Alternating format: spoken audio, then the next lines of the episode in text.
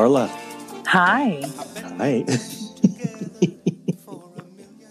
welcome, welcome. How are you? Hello. I'm doing great. I'm doing great. I'm so excited to be here. Are you? Why? Yeah. Because I've always wanted to do this with you. I was actually talking to a couple of friends of mine today about this moment um, and why I feel like this conversation is going to be so like I think different from a lot of the other kinds of conversations I have through mediums like this, which is like, you know, one, I think we have had so many good conversations together over the years, and um, you just have a really nice way of making things a departure and and, and you family like it's I've, Right. I've always wanted to like you know talk about just just converse with you in this way um and i know we've been kind of manifesting it for a really long time and so Girl, that's not manifesting it. We've been procrastinating it. Don't make it sound better than it is, bitch. come on though it's the slowest manifestation ever. but some manifestations can be a slow burn just saying I mean, I'm not going to say you're not wrong, but let's just call it what it is. Manifestation, We procrastinated it. I procrastinated this podcast into existence, bitch. that is right All right, so I want to um you said that we have known each other for a long time. Yes. We have known each other for a long time. I mean, I just talked to Wenner and Wenner said that we've known each other for 22 years. Is it possible that we also have known each other for 22 years? Cuz you and I met pretty much on the heels of me meeting Wenner and Omar, no? yeah i mean it's been at minimum 20 years Crazy At minimum.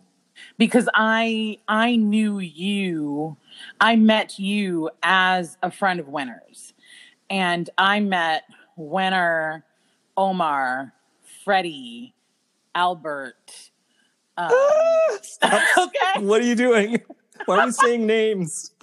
I met you. I no, I met that whole crew um, at Madonna Night at Circuit Oh my god. Shortly after my twenty first birthday. Oh my god. and that is where every and I remember like um, it was through my friend Giovanni. I don't know. Did you know Gio? Ortega? Girl. Yeah. So- bringing it all back. I'm, I'm- I'm sweaty. right? Can you can you smell the era? Ooh. But that was so. Um, Gio, uh, I knew at, when I was a student at UIC, and I had just turned 21, and he was like, "I want to go to a gay club," and I was like, "All right, let's go," and and that was it. And I just remember That's when you turn into a gay man, bitch. yes. Um, but that was, I just remember we had us having like the best night. So we started at Circuit and then we went to Berlin. And then after that, like all like 20 of us, I don't remember how many people there were, but we all piled into Omar's car and he drove us all home. Omar had a car? He had a car, but he didn't have a license.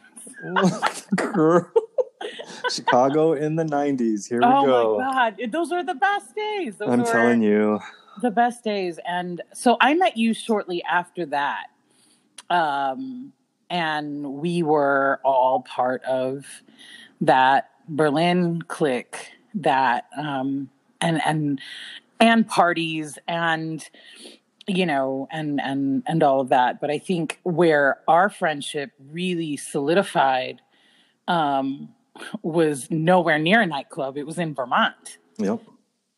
and so which um i think is also just kind of an awesome testament to um our own evolution but also the things that still bind us um and the things that um that we love about each other Yeah, I think one of the more- things about the friendships that we had in Chicago is that we were all young and we were all in extremely vulnerable places and we were all um, trying to figure ourselves out, trying to figure out who to be, how to be, mm-hmm. and the friendships that we have with each other. Uh, we were sharpening our social skills, and so a lot of us got cut, mm. and a mm. lot of us cut each other. Mm. Yes. So yes. there is a weird sort of threshold. I mean, all those different names that you've said, I have fondness in my heart for all of them but there's only really a few that have managed to survive that process of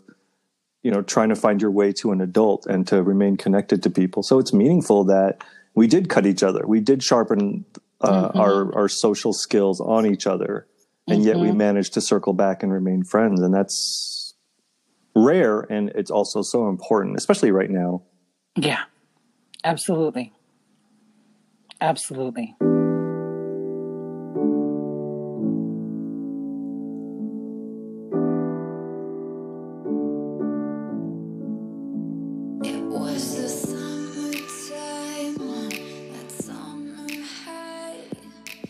So, one of the things that I wanted to talk to you about is about the fact that as long as I've known you, you have been very focused on creative output and that you have worked across a variety of mediums, um, a number of storytelling platforms, and over the year you've remained over the years you've remained committed to creative output. You haven't been distracted by any of the other turmoil or any of the other events in your life. And that includes having kids that includes getting jobs that includes getting married that includes losing jobs that includes everything. And you've still yeah. managed to keep your uh, eyes directed towards that very specific goal of creating things.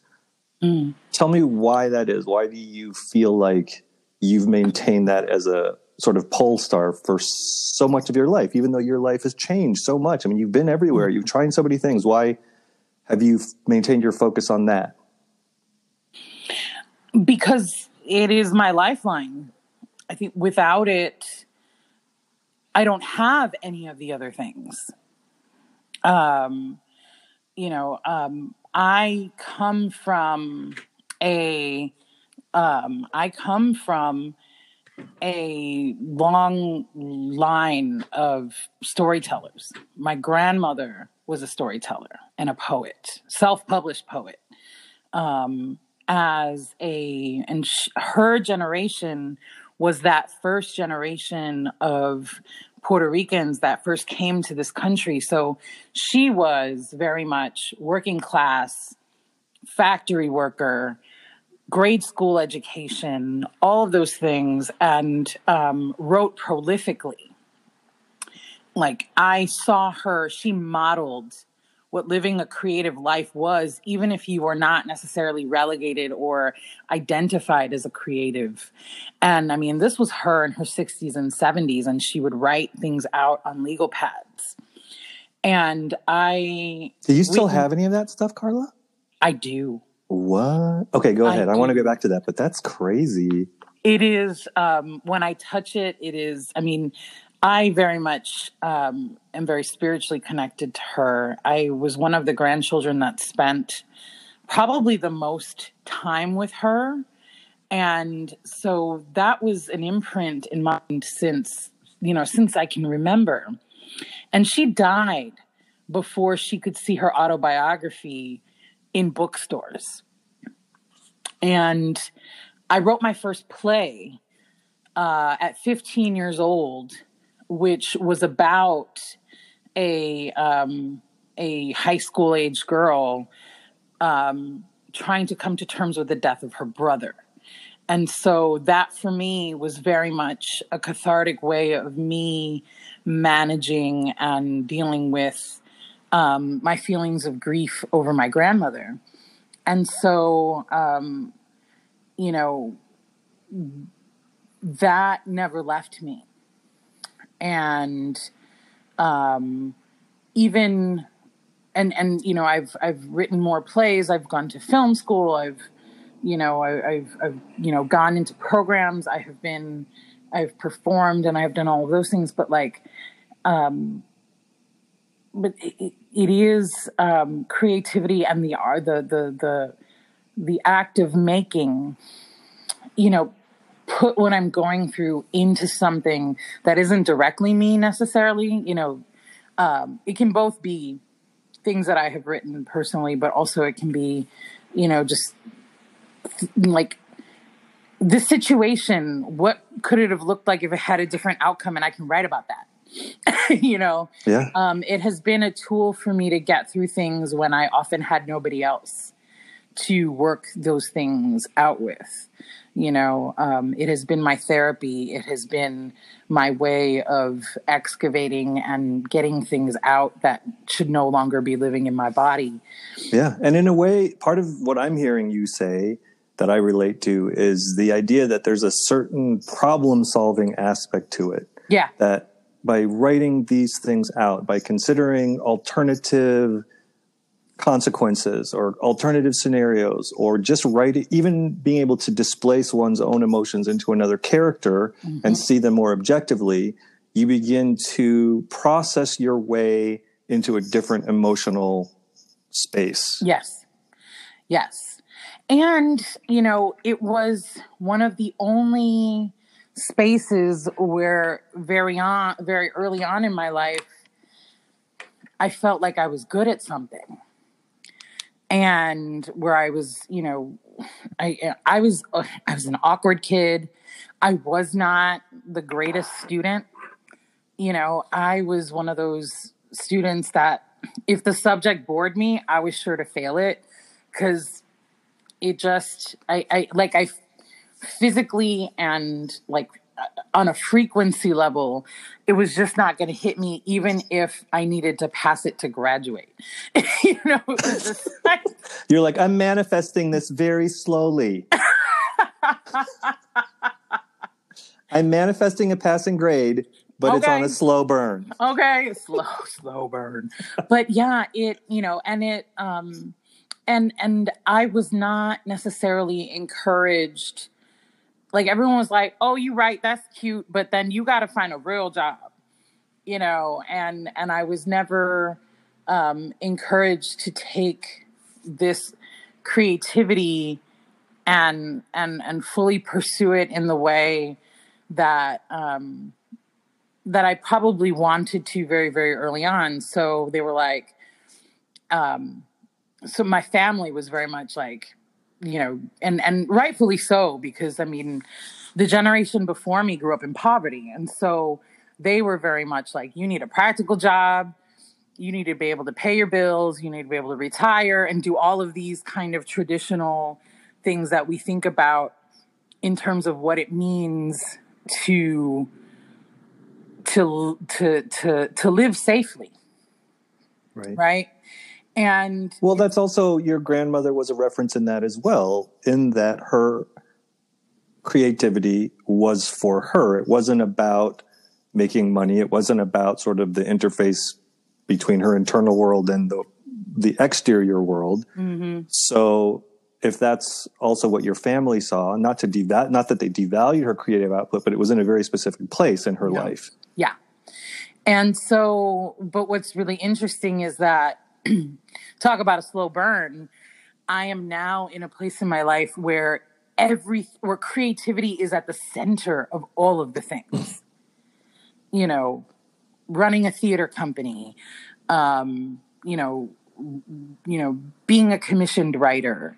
Uh, well, I wanted to ask about that. That's actually kind of where my next uh, set of questions is going to go because that exact interface, which I think a lot of people who are creative or a lot of people who find themselves in the arts, they come up to the threshold of the interface between what you want to do as an artist and what the world is willing to pay you to do as an artist. Yeah. And that's a really tough one. Mm-hmm. And that's and and in the spite of that, I mean in spite of that you have maintained you haven't tried to separate them out as much. You have tried to make creativity and the arts your career mm-hmm. in a number of ways.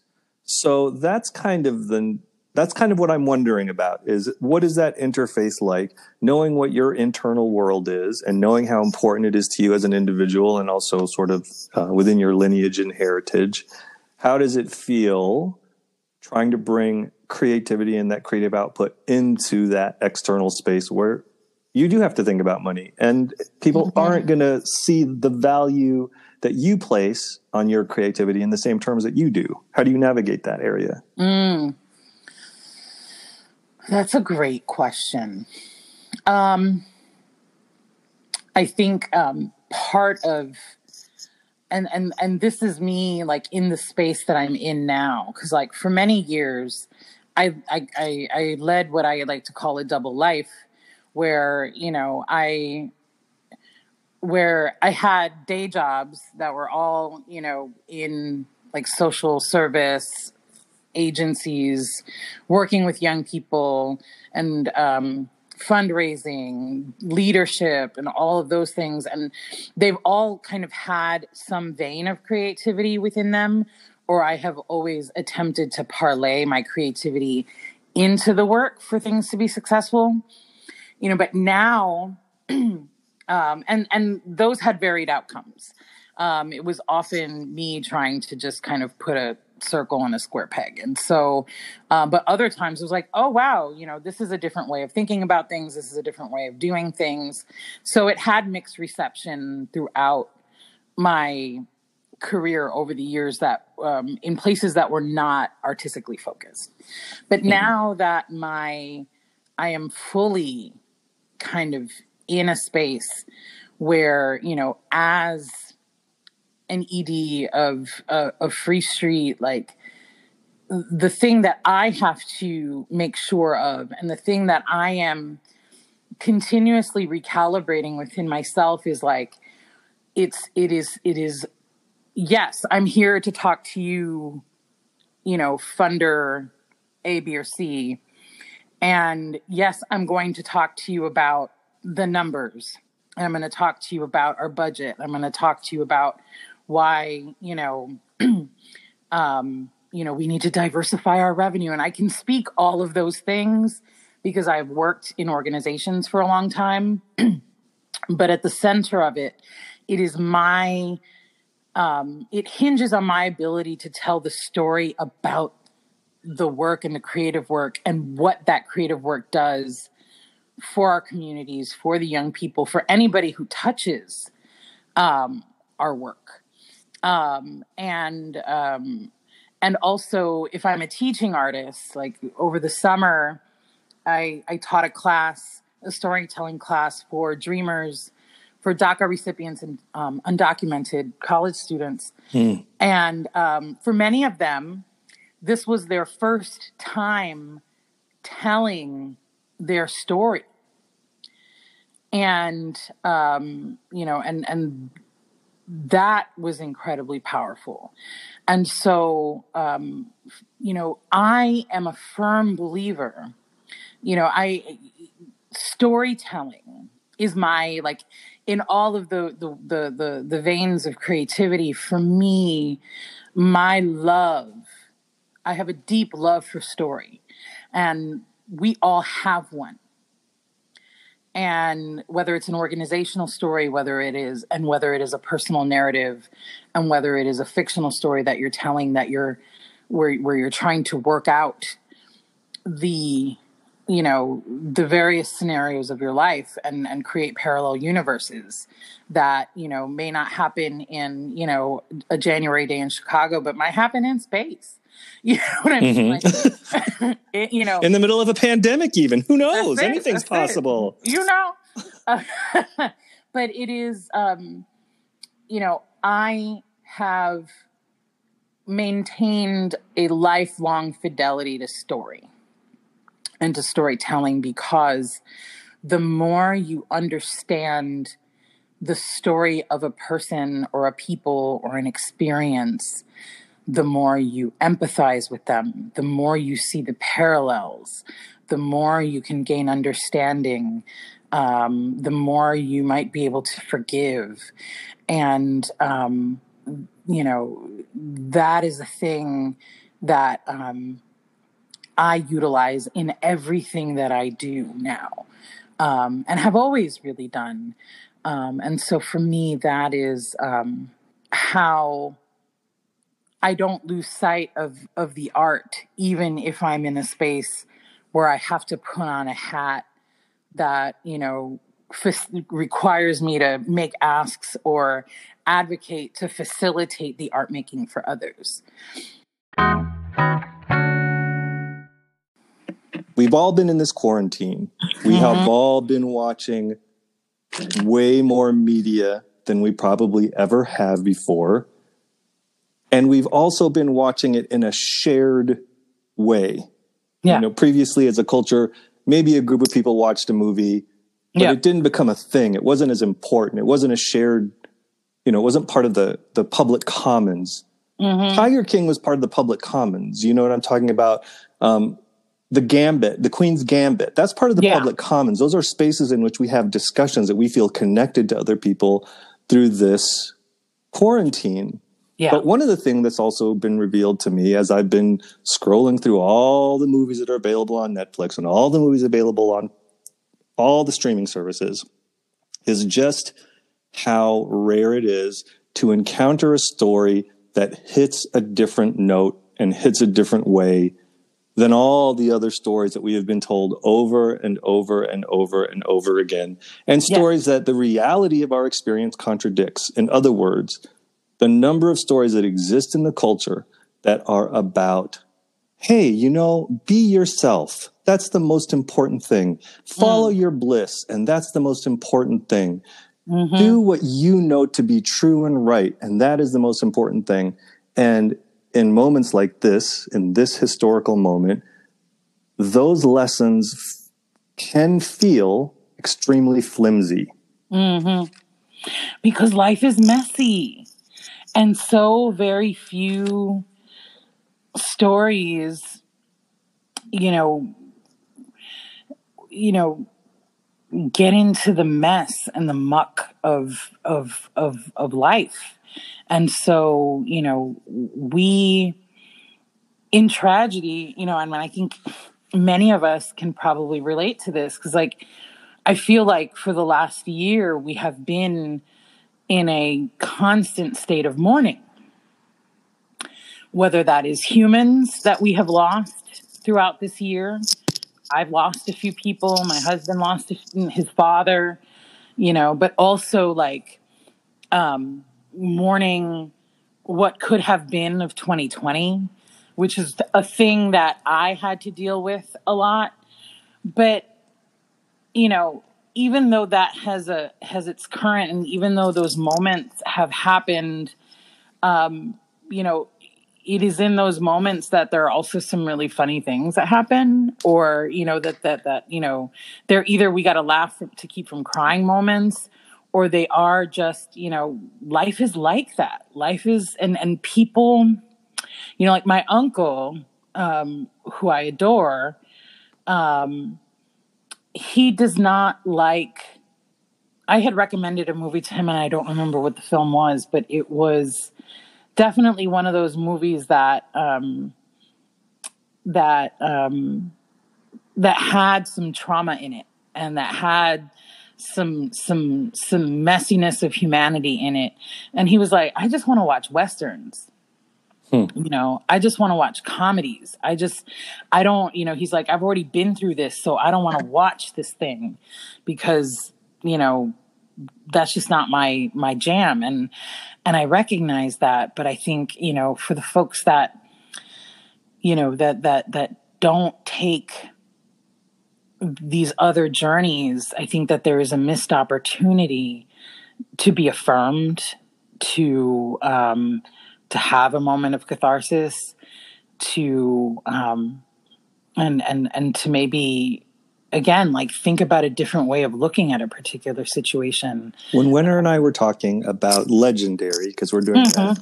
episode yes. episode recap hello um, he was talking about representation and sort of the importance of representation and, and the role it played in his life and the way he described it was to see beautiful black faces gave me something to look forward to. It mm. gave me something to grow into and to mm. think about what my life might look like.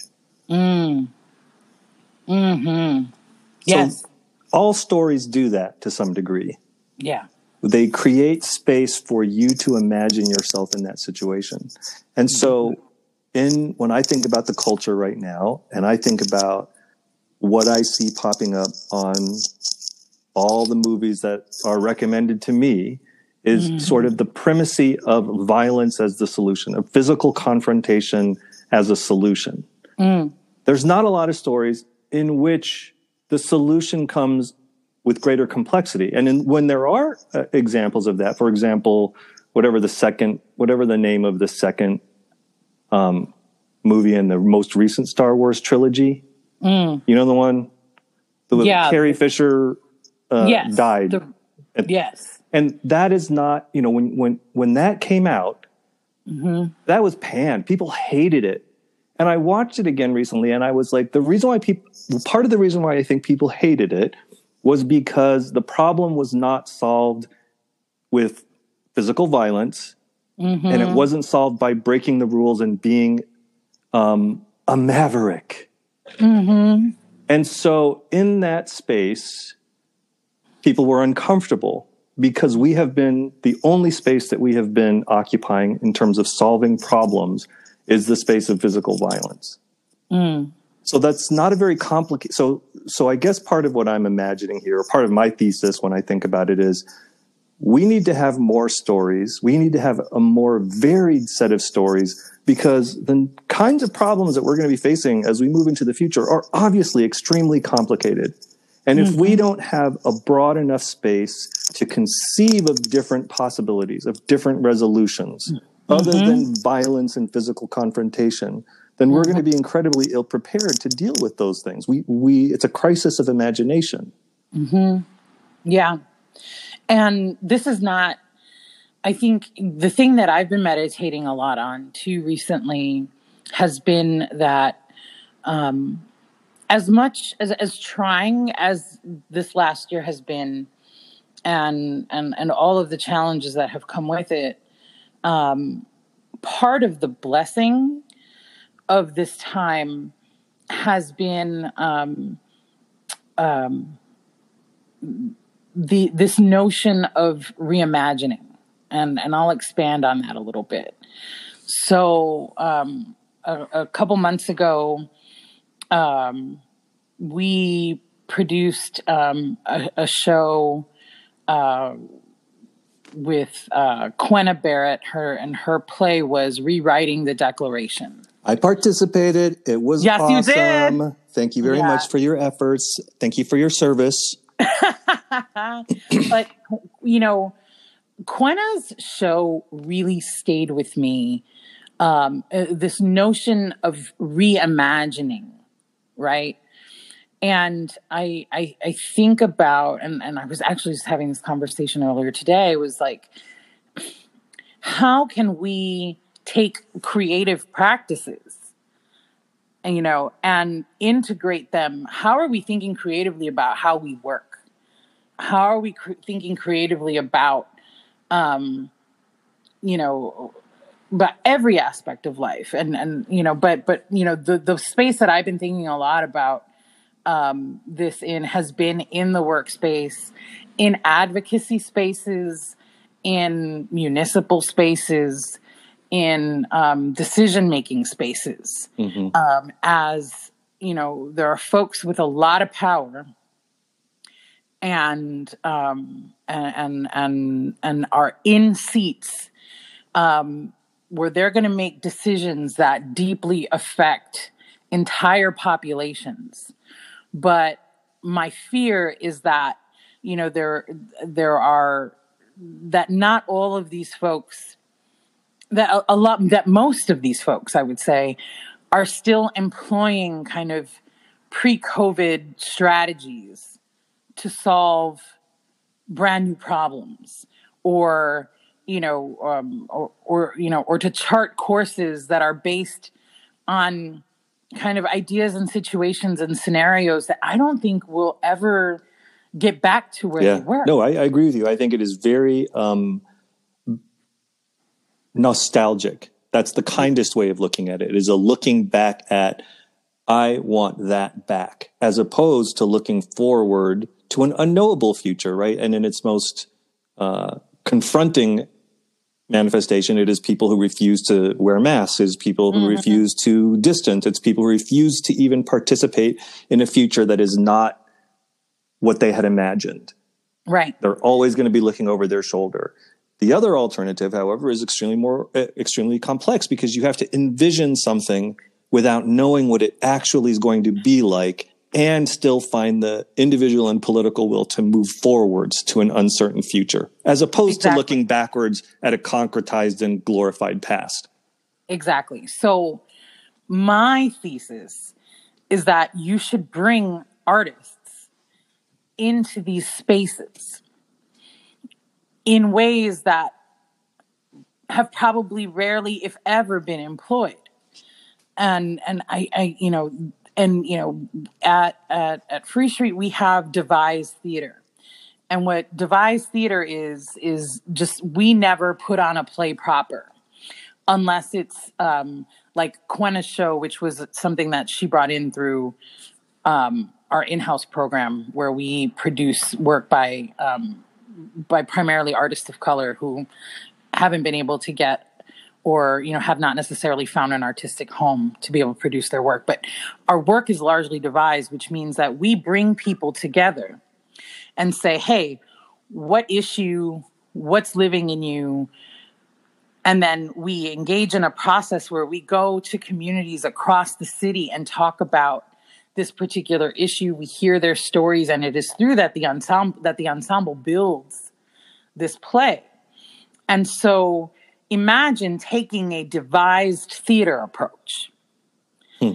to um, figuring out how a city you know gets through and establishes the systems and the supports and um, the resources needed to truly lift a city out of um, all of the the the the the, the economic, um, health, social, all of those other impacts that that that our our folks have been going through. It is fascinating to think about because in that context, the arts and creativity becomes a sandbox by which you can start to envision what that future might look like. The, exactly. the example would be sort of the Star Trek, right? The Star Trek analogy that by envisioning that future, as crazy as it seems, right? At the time that Star Trek was created, that diverse cast mm-hmm. um, coming together gave us something to move forward to, as opposed mm-hmm. to something that is just strictly violence and confrontation, which is kind of where we are right now. I feel that's yeah. what we are. That's the only answer we've been given. I think that's a fascinating idea.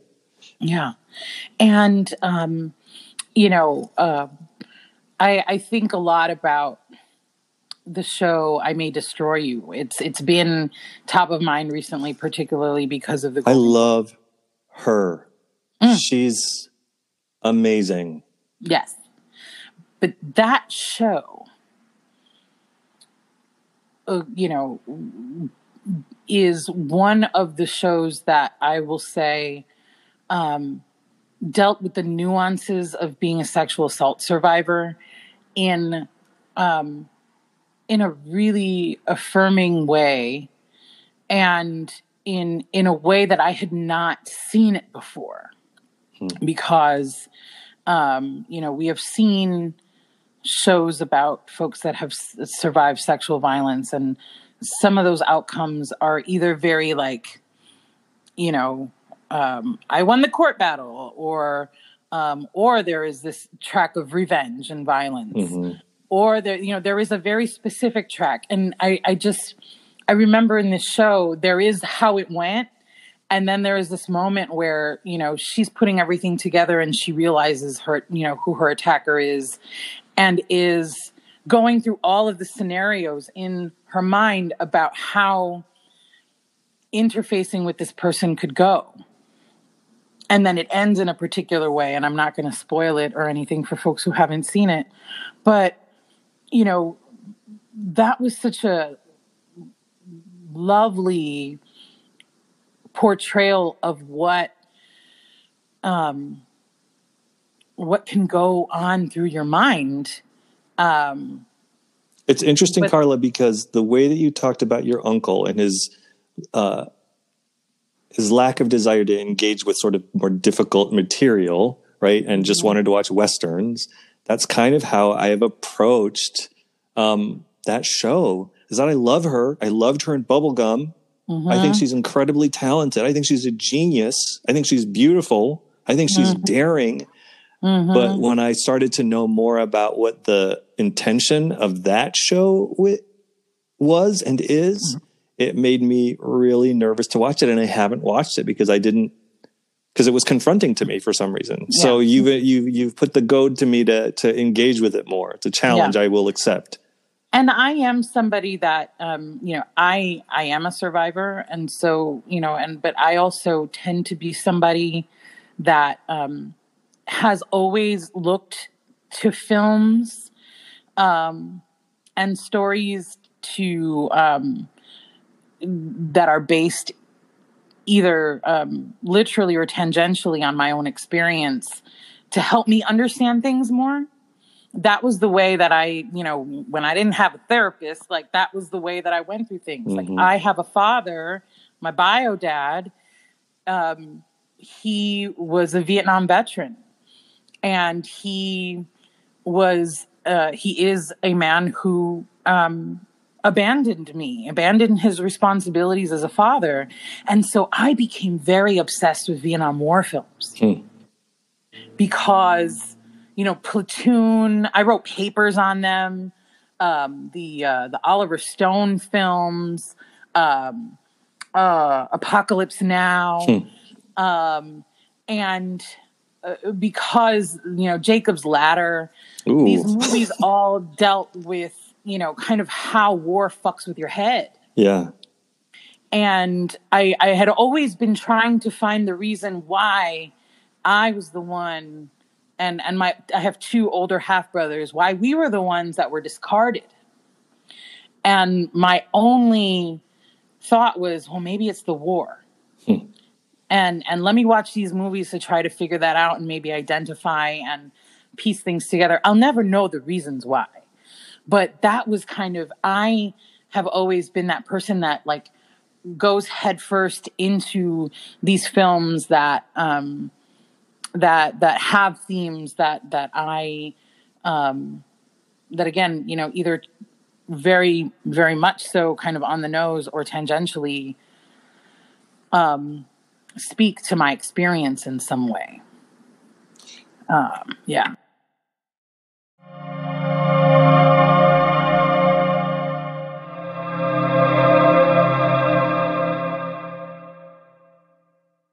I think we have heard people talk a lot about the importance of individuals sharing that story and sort of the therapeutic uh, tool that that is for each of us individually.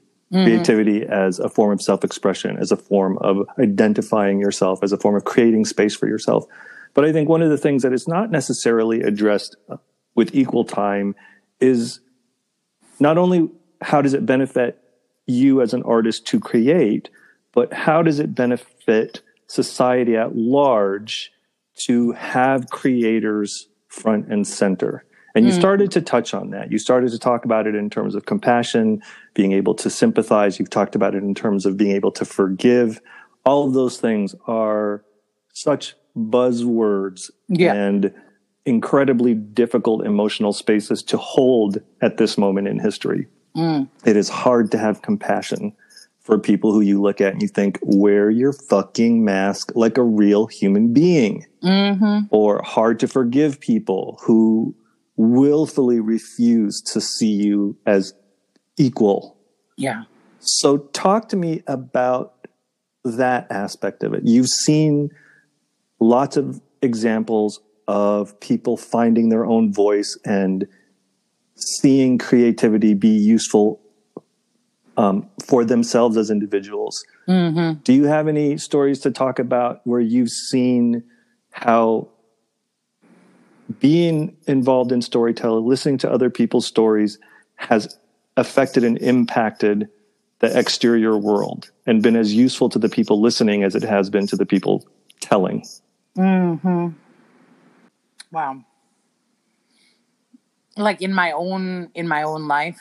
I mean, I think ultimately we can't know for sure how it affects anybody, but I think there is an aspiration that you do have an impact on Yeah. another person's life by telling a story. Yes. There's the power in the telling of the story, but it's not just in the silence of no audience. The, the magic of storytelling is in that shared space where Yeah. you and the listener are in the same space. You are sh- you're asking for trust. You're asking for vulnerability on both fronts. Yes. So, I mean, that's what I'm interested in right now. Is that is the why of it, right? Because you have to spend a fair amount of your career convincing people that storytelling, that creativity is important enough Yeah. for them to give up some money to. Yeah. Yeah. Um, you know, I've seen this a lot in performance. Um, you know, I, I, I tell this story um, about um, called Condom World, which is a story about um, this time that I took my mom to to to buy a vibrator, and the Hi, Carmen. but I see you. but the story is not Sorry, Carla. like- oh god i'm sorry mama but um you know yeah like the spectacle of of that story is certainly yes i i went and and did this thing with my mom but it was also um a story about expectations because it was also about me being in a particular place in my life where I was very transitional and not particularly landing anywhere that anybody thought in my family thought was going anywhere fruitful, right? Thinking about those, um, that vision for what living a regular life is and, and having income, et cetera, and, you know, and, and, and living in those traditional and safe ways. Um, but it was also a story about me being able to say, you know, I'm going to teach you this thing or I'm going to bring this into your life. And this is why I, you know, it- was also about how I have empowered myself. And so I remember um, I, I've told that story. I told that story for like a whole year. Like I told it for a whole year at multiple venues. It's on a podcast. Like it's, but I, um, there is the laughter that comes with it because I certainly one of my things is always bringing in the the mixing the comedy with the with the dramatic. Like the I, I am a dramedy girl, and um, but people saying, "Man, you know, I um, I I feel that so much because this is how I experienced." something similar in this way or This is what know- happened when I bought my mom a vibrator. no, but it's, just it's not it's not even about that act. That act triggered many things, and it was the theme of that, like the the the notion of expectations, um, the notion of uh, you know codependent relationships between single parents and their children, and what some of those things bring up. And so all of a sudden, you know what what can be dubbed a vibrator story is actually really this complex story of people trying to you know uh, seeing themselves within a complex relationship with their parents For sure. And also part of it is you finding your voice and claiming it and saying, I have something important to teach you. Yes, you have important things to teach me and your opinion matters. But here's something that I have to teach you. And boy, oh boy, are you going to love it, mom. but you know and and how often how often do we and i mean not that we had engaged in this deep heart to heart about pleasure but you know how many times do we have conversations and and not necessarily with our parents but even you know with our friends or with the people around us about centering pleasure in our lives? You know and, and what is the vehicle by which we talk about that? And so for some it might be did you hear this podcast? You know or you know and and so i think there's a lot of i i, I find a lot of joy in that Well, let me just And- interject here. Oh, sorry. Please continue your thought.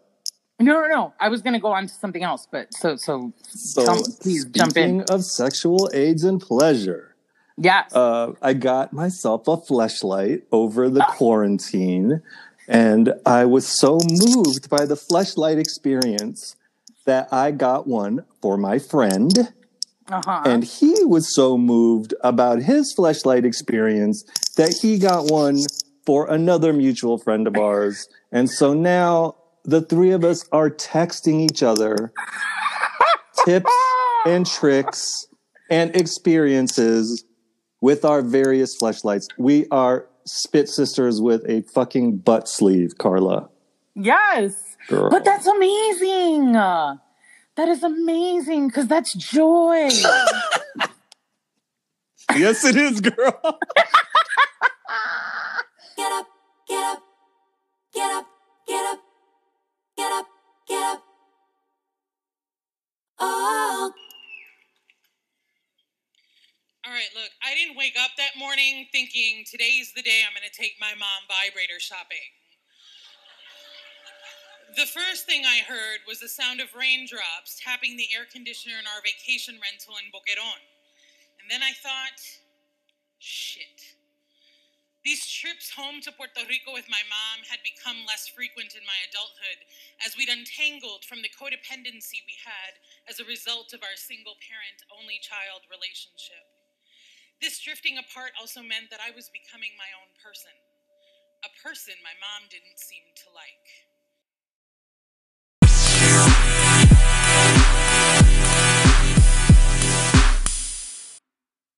I want to take a little bit of a right turn here. Part of what we talked about when we first started to manifest this podcast was to be sort of accountability buddies for each other. yeah. I texted you about an hour before this conversation and said, Can you come up with a creative assignment that you and I could participate in? Not as, you know, not to make it precious, not to focus on the end result, but just something to keep us engaged in our creativity and in sort of this joint endeavor. So, do you have anything, a simple exercise that you and I and our quote unquote listener might participate in? Yeah. You know, I um I have a couple thoughts. I have a couple thoughts. Um and and not thinking about the end product and thinking about um the spirit of the times we're in. Um I, I was in a conversation with a dear friend of mine, Tanuja, who um she does bullet journals. I don't know if you're familiar with those, but um, you know, she's particularly worried, and I think you know, I I too share this worry about like when the story of of our time right now is is is out. You know, when when COVID the movie comes out in ten years, or when it is in our history books, or anything like that. What is the what is the story that is going to be told, and who's telling it? right and so she has been writing very prolifically in in in her own way um, about um, about this time and this experience both in long form but also in the sense of she's got this bullet journal where she writes like four sentences on a particular day um, and and it is something that she's working on for 10 years right and not that we're going to be embarking on a 10 year project Come on, girl. I said simple. slow burn slow burn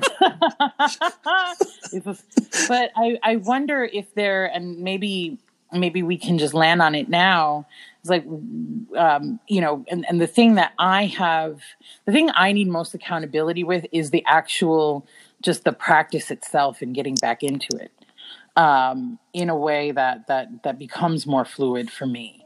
Because i have been so steeped in keeping all of the other work streams alive, uh, uh, uh, you know, professionally. that's what I would like to do, honestly, is Yeah. to just have something like that where you where you can sort of do what you've been doing for all of the kids that you work with at Free Street that you were doing for the kids that you were working for in Vermont when we reconnected. You know, this idea of loosening us up and letting the creativity and the stories start to come out. Yeah. And I want to, you know, you've done that for so many people. I would like to be the beneficiary of that. And you know, whoever else wants to join in, I think it'll be useful to them too. You know, I wonder if we start with just jotting down the things that are living in us.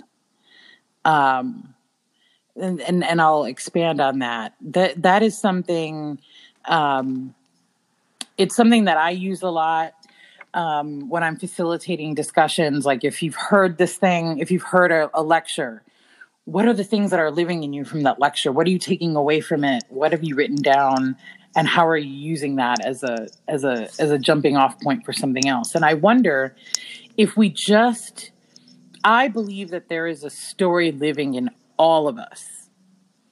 And I wonder if we just begin um, by um, jotting down, and it doesn't have to be the full story, but maybe even some bullet points about stories that are living in us. Well, how about this, Carla? Let's just Yeah. do that. The first thing let's do is for the time between now and the next conversation that you and I have, let us mm-hmm. do exactly what you said and just write down the stories that we have inside of us. Yeah. And then we'll briefly talk about that next time and we'll figure out what to do, if anything, with it. But I'm just so curious to see what what the end not even what the end result is. I'm curious to see what this process is going to open up in us. Mm. You know, and that's for me at the heart of the Yeah. whole creative endeavor is curiosity. What can happen here? Wherever you are, in whatever mm-hmm. circumstance you find yourself, what can happen from here? Yeah. Yeah. Because I do think there's just, I think we live in our heads so much. I know I do. And, and I know that I often, like, I'll let a story marinate in my brain for a really long time before I actually commit to paper. And I think part of it too is just giving yourself that deadline. And often we don't necessarily always keep promises to ourselves. So perhaps if we keep that promise to each other, um, you know, it is, and it and it doesn't have to be every day, but you know, if every morning you write two or three things that are thoughts, two or three things that are memories, two or three things that are happening in the culture, two or three things that are happening in the world, what's what are those things that are living in you, stirring you up? And when you when you pause and take a look at all of those things, it'll be interesting to see what themes emerge, Oh yeah, I like that. what is repetitive, um, what is deeply personal. You know, what are that's where you can say, oh, you know, this is a thing that I am thinking a lot about, but this is not necessarily a story that I'm ready to work on. But this I could talk about a whole lot and I can write about this. Yeah. It's And almost so- like um, a very magpie approach, right? Go through your day and see what's sparkly enough for you to pay attention to it and write it down. Mm-hmm. And then when the week is up or when the however long to come and see what you have in your little hoard of treasures. Yeah. And you know, and and it is the um the power of the check-in that is important. So having each other as accountability partners is important. I think in a creative space, it is truly important to have people who you trust um, and that honor you as um, and and care about you you know and to to help move that process along Yep. That's one of the reasons why I'm doing this with you, Carla, because of honestly, as much expertise as you've built as an adult, it has less to do with that and it has to do with the rawness of our youths and the way that we connected that yeah. I have seen you grow up. You have seen me grow up. We mm-hmm. have seen each other through some hard times. We have seen and celebrated each other through some truly wonderful times. Yeah. So the trust to um, that we have to pl- place our stories in each other's presence, I think, is strong. I'm really looking forward to it. Yes.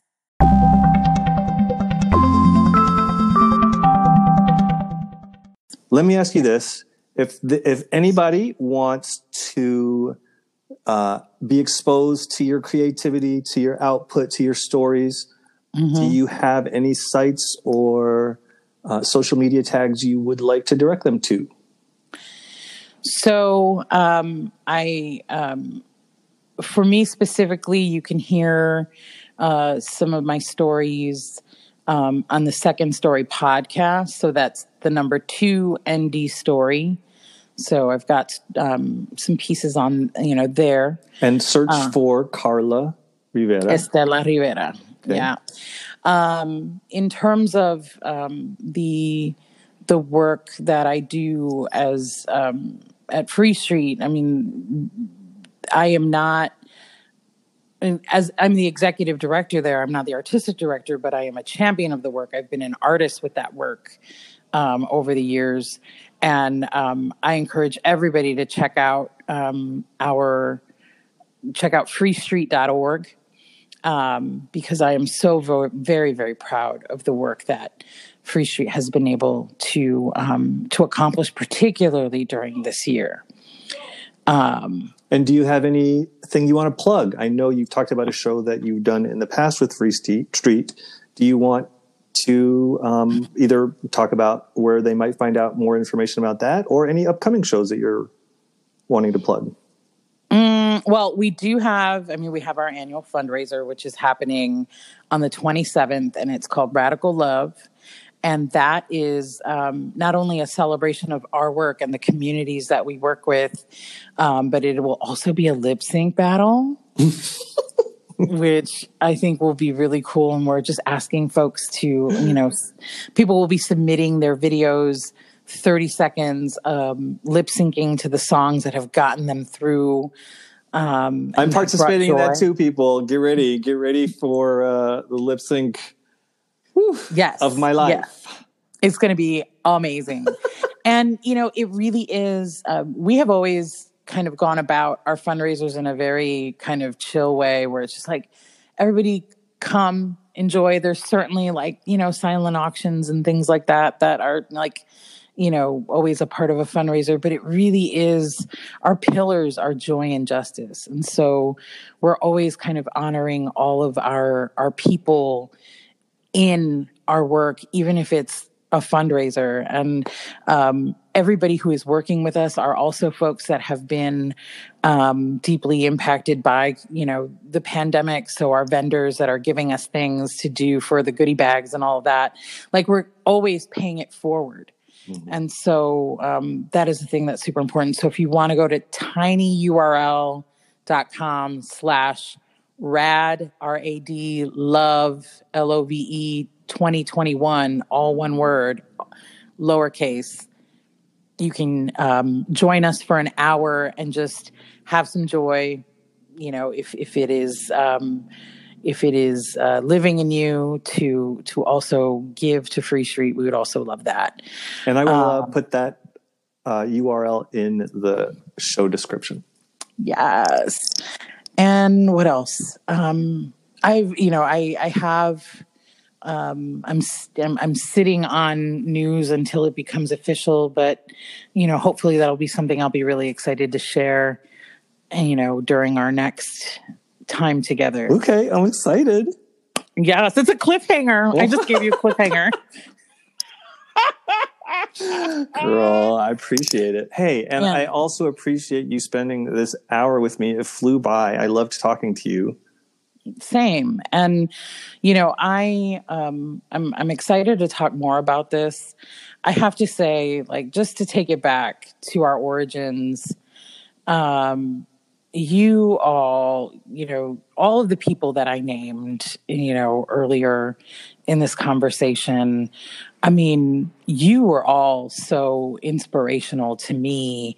And also um you know, I always wanted to feel just as cool and creative and as worthy to be in the circle as because you all were so everyone had just a creative vibe in them that was something that I always wanted to accomplish a, a way of coolness, a way of badassery, a way of swag, Yep. a way of, you know, I don't give a fuck. I'm gonna be me. Mhm. Drag basic is basically drag.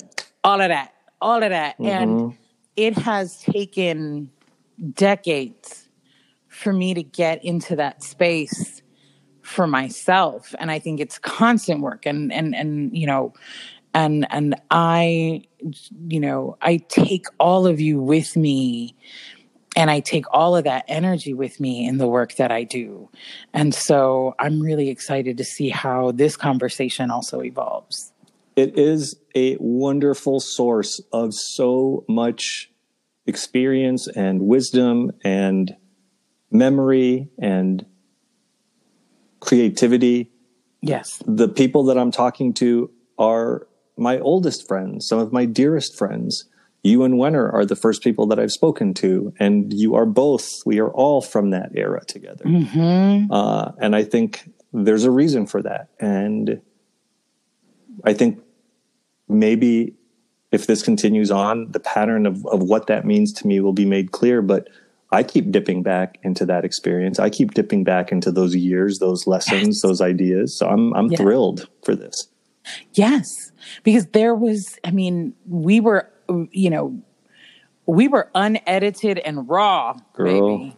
Uncut, Raw, untucked, bitch. un untucked, wearing all the glitter, um, Crying, screaming and crying, crying and screaming. stealing all your shirts, stealing everybody. I stole everybody's clothes, I think. And just also too extra for words. yeah. All of us. Just Oh my God. too extra. A hundred. Doing too much. And every time we show up at a restaurant together, Oh It God, all, so like- embarrassing, Carla.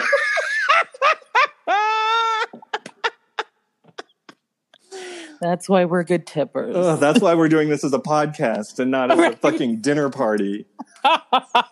Okay. Uh, Listen, baby, I Yes. love you. I'm so you. grateful to have you. had this conversation with you. And thank you for embarking on this endeavor with me. Oh, I'm I'm excited. I love it, and All I thank you for for including me. Send my love to Ramon and Frida and to Yeah. little Coco. Welcome to the Yeah! family, bitch. Yeah, oh, and and and and yes, they are they are phenomenal. They pee everywhere. But okay. That's right. I forgot that uh, Coco is a they. So Coco is also a wonderful selfie accessory. I noticed, bitch. Your Instagram is uh, basically Coco. but I appreciate the fact that you haven't yet started your own account for Coco. Keep it I that way have. for. Oh, Carla, no. shimmy shimmy dot coco pup. All right. Well, I'll include that. I'll include that in the show link too. Shimmy shimmy coco pup. Yes. Right, It took me a while to think of that name though. I love you. I love you, baby. I'll talk to you soon. Yes.